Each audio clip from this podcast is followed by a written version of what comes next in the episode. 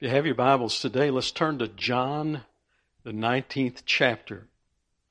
John 19. And yes, uh, this Sunday we're going to we're going to uh, take a, a, short pause from our series in Romans. On this particular Sunday, it, it, I was telling Jim I, I had Romans second chapter. That's what I was working on last night. But then picking out songs for today, and it seems like every time we come to Communion Sunday, let's talk about the cross. Let, us talk about what he did. And I, and I know I was trying to force Romans to, to, to make it uh, say all the things I wanted to do about the cross. But, but we are here today at one of the scenes that took place at the cross of Jesus Christ. And, and yes, on, on the calendar here in the United States, uh, we have, as they say, one of those hallmark holidays. It is Mother's Day, and and and we would say uh, Happy Mother's Day to the mothers that are here, and and um, and I will say this: the the biblical standard that we go by is honor your father and mother. For that is a commandment with a promise, so that your days may be long upon the earth. So I can say this without a shadow of a doubt. Scripture says, children, honor your mother. And be obedient. Do what she says. And, and help make her life a little more easy. Honor her. Honor her. And here's a scene of the cross where the mother of Jesus is there at the cross. So let's go to John 19, verses 25 through 27. I'll be reading from the New King James Version this morning. Now there stood by the cross of Jesus his mother and his mother's sister, Mary the wife of Clopas and Mary Magdalene. When Jesus therefore saw his mother and the disciple whom he loved, and this is John, and the disciple whom he loved standing by, he said to his mother, Woman, behold your son. Then he said to the disciple, Behold your mother. And from that hour, that disciple took her to his own home. So let's pray once again.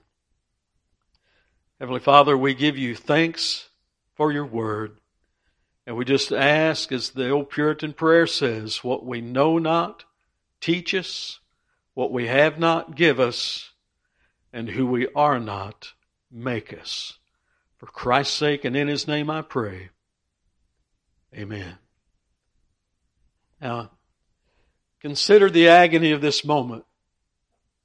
Those of you that are here this morning and, and you are mothers, consider the agony of, of being there and looking up and seeing your son crucified enduring the most extreme suffering that anyone has ever or will ever face. Her son pierced for our transgressions. You know, we didn't didn't sing that little chorus this morning. Maybe we could do it now. I, I didn't put the words there, Chase. By his wounds, by his wounds, he was pierced for our transgressions. He was crushed for our sins. The punishment that brought us peace was upon him. And by his wounds, by his wounds we are healed. Do that part again. He was pierced for our transgressions. He was crushed for our sins. The punishment that brought us peace was upon him, and by his wounds, by his wounds, we are healed. Now let me pause there and say this. Put yourself in the verses that you're singing. He was pierced for my transgressions. He was crushed for my sin. He, the punishment that brought me peace, child of God, was upon him. And by his wounds I was healed. Is that talking of physical healing? No. What's it talking of? Spiritual healing. It's talking of spiritual healing. Oh, is he a great physician that can heal physically? Yes, he can. But oh, don't take that verse that that comes from out of context. That's talking of spiritual identity now with Christ. We are healed by your sacrifice and the life that you gave. We are healed for you paid the price. By your grace we are saved. We are saved. One more time. He was pierced for our transgressions. He was crushed for our sins. The punishment that brought us peace was upon him. By his wounds, by his wounds, we are healed. So Mary, looking up at her son, pierced for our transgressions. The punishment that brought us peace Christ bearing the penalty for sin, the wrath of God poured out upon his only begotten Son so that we might live. 2 Corinthians, 2 Corinthians 5, verse 21. 2 Corinthians 5, verse 21. For he, who's this he? This is God. This is God. For he, God, made him, who's the him? Jesus Christ, his son for he, God, made him, Jesus Christ, his son, who knew no sin, to be what? You say it. Sin. To be sin. For us.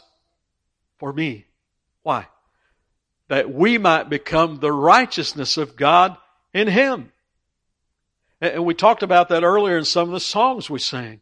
Oh, we, those who are born again, we are now clothed in the righteousness of Christ and can stand one day before God the Father, holy, blameless, and above reproach, not because of anything that we have done, other than surrendering to Him, other than receiving and believing the gift that was given to us. It's Him. It's Him. The wrath of Almighty God poured out upon Jesus Christ as He bore the penalty for sin for all who would believe that all might come to Him. Mary watching her son enduring the cross. Now, I want us to go back from this point some 33 years. And a young mother and father entered the temple court in Jerusalem.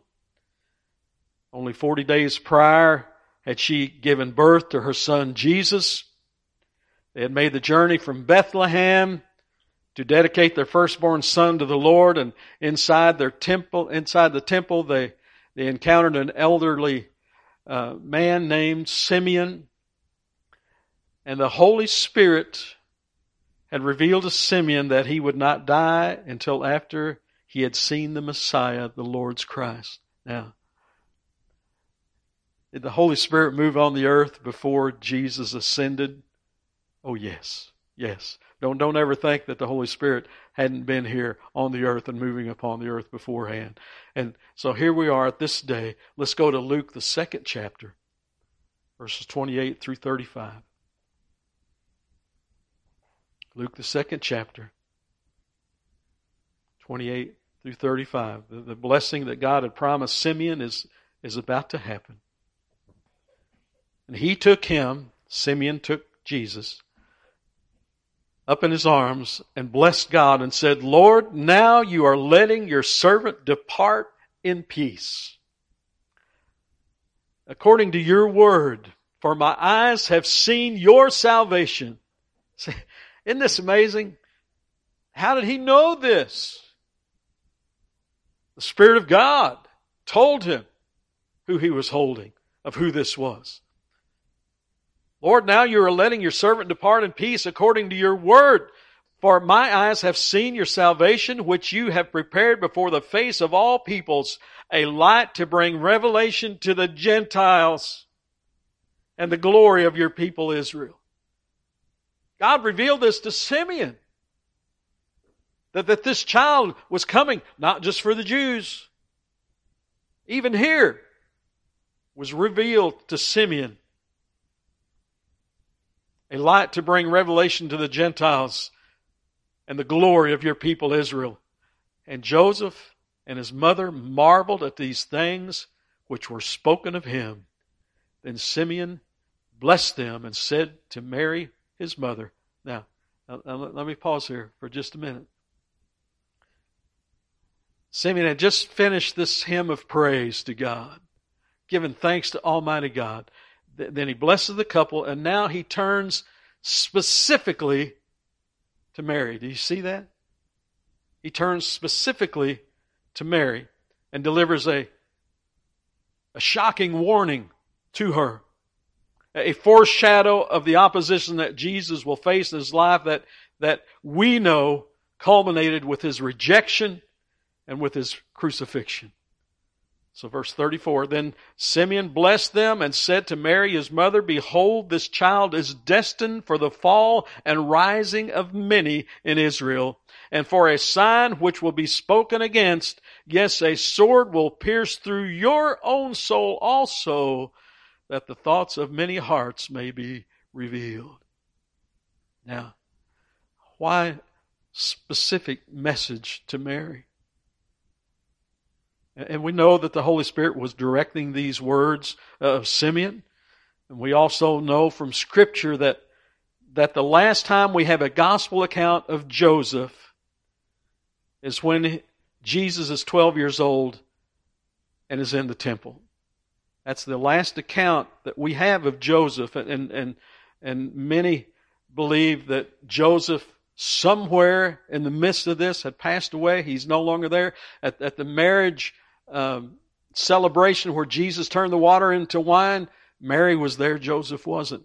And so many uh, presume that Joseph had died uh, sometime before Jesus began his public ministry. And so these final words of Simeon went to the parent who was going to need it. That was going to be there at the time when all of this was going to culminate. And perhaps these words are given to help Mary prepare for what she will see her son endure and also for what she was going to endure. Now, let's fast forward back 33 years. Perhaps at that moment, when that soldier pierced the side of Jesus as he hung on the cross, perhaps then Mary remembers what Simeon had said. Yes, a sword will pierce through your own soul also. Can, you imagine what this mother was going through? Seeing what was happening upon that cross and what they were doing to her son. That little baby that she once held. That little baby that they took to Simeon.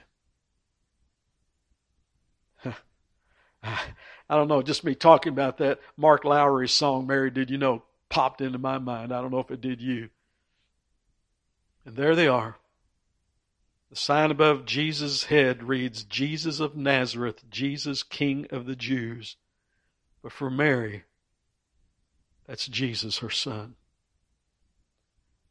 Perhaps her mind did go back to when he was 12 years old. Let, us go to Luke, second chapter.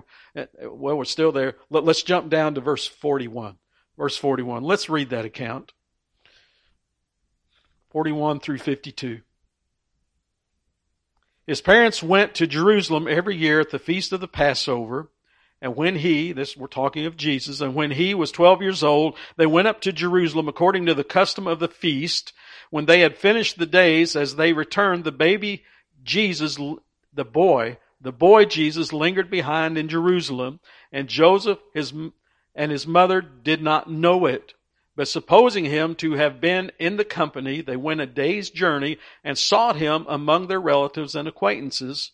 So when they did not find him, they returned to Jerusalem seeking him. Now so it was that after three days they found him in the temple, sitting in the midst of the teachers, both listening to them and asking them questions, and all who heard him was astonished by his understanding and answers. So when they saw him, this is when Mary and Joseph saw him, they were amazed. And his mother said to him, Son, why have you done this to us? Look, your father and I have sought you anxiously. Parents, put yourself in their shoes. They're, they're traveling. They're a day's journey in, in this company of people with, with family and other friends. Well, hey, how's Jesus? Where's Jesus? Oh, he's not here. Can, can you imagine? And what Jesus say? Verse 49. And he said to them, Why do you seek me? Do you not know that I must be about my Father's business? But they did not understand the statements which he spoke to them. Then he went down with them and came to Nazareth and was subject to them. But his mother kept all these things in her heart. And Jesus increased in wisdom and stature and in favor with God and men. Mom kept all these things in her heart. Mom watched her son increase in wisdom and stature and in favor with God, and now is watching him die. Perhaps now she truly understands what he said when he was 12 years old I must be about my Father's business. And now from the cross, Jesus sees his mother and John the disciple who he loved, and he makes this declaration. John 19, verse 26, 27 again.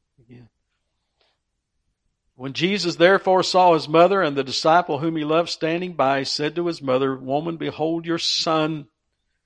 Then he said to the disciple, Behold your mother. And from that hour, the, that disciple, John, took her, took Mary to his own home. Now, I believe here's an example from Jesus Christ hanging on the cross that we should never stop honoring our mother. In his dying moments, consider this, in his dying moments, what does he do? He makes provision for his mother. At this time, we would presume that Mary to be in her mid to late 40s, perhaps early 50s, and presuming that she is a widow. And it's though Jesus is saying, Mother, I'm leaving you now, but John is going to take my place. He will be your son now. Woman, behold your son. And now, now understand, he's not saying, Woman, look at me. That's, that's not what he's saying.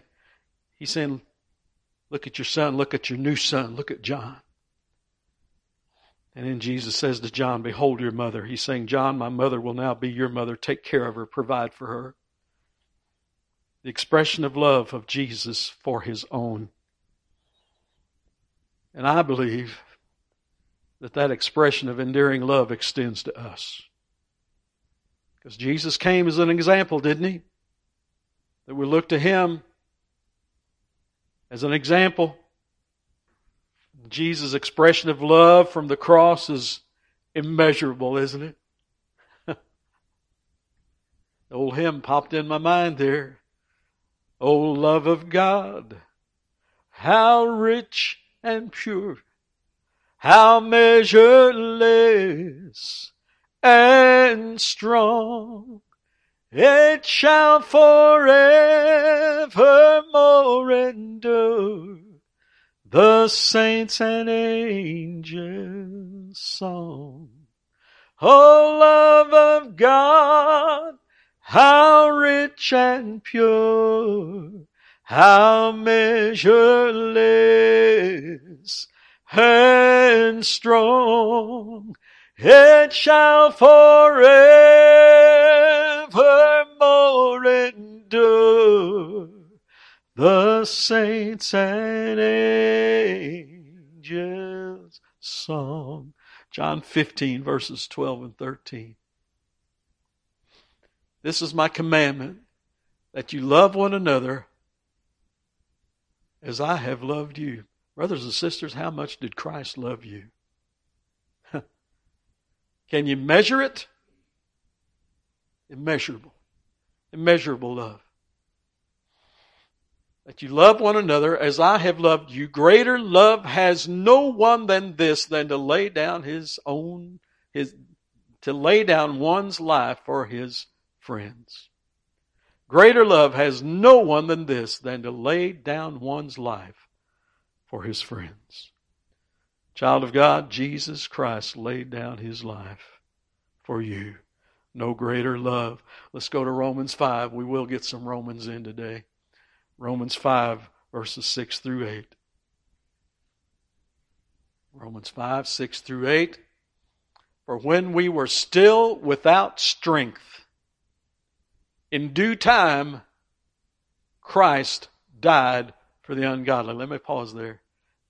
In the fullness of time, in the fullness of time, in due time, in God's timing, in God's perfect timing, Jesus came and was born. In God's perfect timing, all the events transpired that led to the, his death upon the cross. In God's timing, in due time, Christ died for the ungodly. For scarcely for a righteous man will one die, yet perhaps for a good man someone would even dare to die, but God demonstrates His own love toward us in that while we were still sinners, Christ died for us. Christ died for sinners. I've referenced the children of God several times today, but to anyone who is yet lost in their sin, Jesus died for sinners. And the question would come, and it has to begin, with a recognition of sin. And I would ask the question if you're without Christ, do you know, do you believe that you're a sinner? And the answer I've gotten to that question many times, well, I'm a good person. And then you have to go through and help them to see that no, they're not. According to God's standard, no. Have you perfectly kept His commandments? And you can walk through those. And no one, I don't believe anyone, will ever admit that they fully keep every commandment. And so, in light of being a commandment breaker, then you're a sinner. And if a sinner someday will stand before most holy God, what will be your plea? See, is there a recognition of sin before a most holy God? Because I guarantee you this if there's not a recognition while here on this earth, there will be someday standing before the throne of God because every knee will bow in recognition of who He is. And for many, it will be too late. It will be too late at that point. So, do you believe the gospel of Jesus Christ? You believe that through the sacrifice of Jesus Christ upon the cross that your sins can be forgiven if you would believe and repent? Let's read John 3 verses 14 through 18. And as Moses lifted up the serpent in the wilderness, even so must the Son of Man be lifted up. Why? Why? Why, would, why must the Son of Man be lifted up on the cross? That whoever believes in him should not perish but have eternal life. For God so loved the world that he gave his only begotten Son, that whoever believes in him should not perish but have everlasting life. For God did not send his Son into the world to condemn the world, but that the world through him might be saved. He who believes in him, in Christ, is not condemned, but he who does not believe is condemned already. Why? Because he has not believed in the name of the only begotten Son of God. And as we've been preaching over the last several weeks from chapter 1 and the first part of chapter 2 in Romans, this is not a place you want to be under the wrath of God. So the question is, do you believe? And some will say, yeah, I believed. I believed once. Now wait, wait, wait. But are you still believing? And does your life bear witness that you are believing, that you are a believer? Are you yet in your sin? And you practice sin, and that's all you do. And there's no, been no change of behavior, no change of heart, and all you've done is said, Yeah, I believe.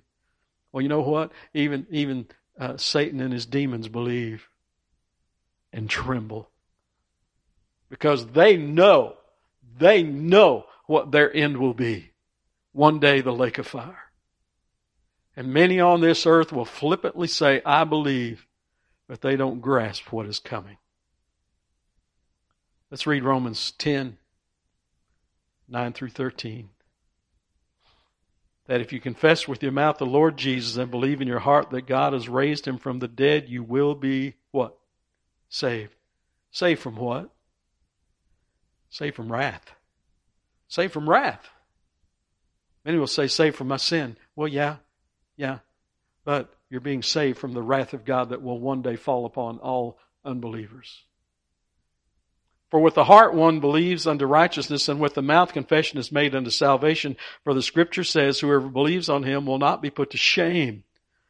For there is no distinction between Jew and Greek, for the same Lord over all is rich to all who call upon him. For whoever calls on the name of the Lord shall be saved. Ephesians 2, verses 4 and 5. But God, who is rich in mercy, because of his great love with which he loved us, even when we were dead in trespasses, made us alive together with Christ. By grace you have been saved. By grace we are saved through faith, and that not of ourselves. That that faith wasn't us. We didn't conjure that up. That faith is a gift of God. It's a gift of God. I pray you have received the gift of God. That you have received faith. That you have received Christ. That you have believed, that you've called upon Him, that, that you have repented of your sin. And, and what does that mean to repent? That means to do a 180. I was once walking in that direction, but no longer now. I'm going this way and following Him. Will there be a change of behavior in, in, in a new born again Christian? Yes, there will. Because we're a new creation. We're no longer the same. Oh, we may still battle some old baggage. Don't, don't ever think that that baggage just goes away.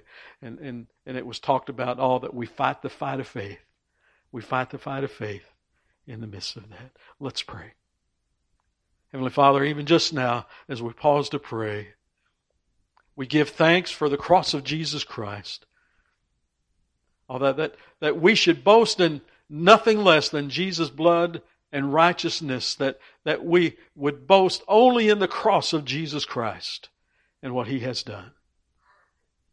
And so I pray even now, as we prepare to uh, come to the, the communion table, that Lord, you will bring us to scenes of the cross that you will bring us to the upper room as Jesus talked about what was coming and, and of this, this example that he left for us that we could partake in to remember him.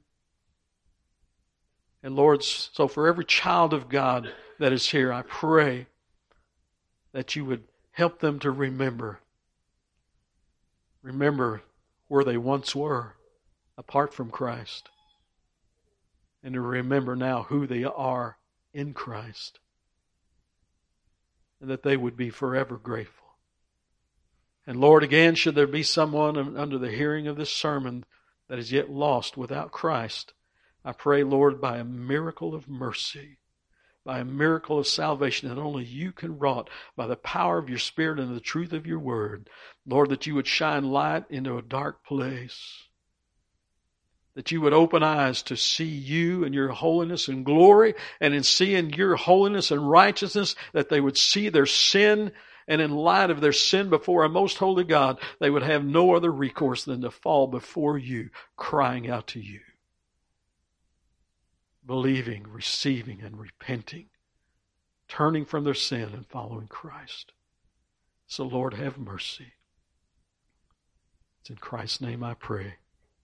Amen. Amen.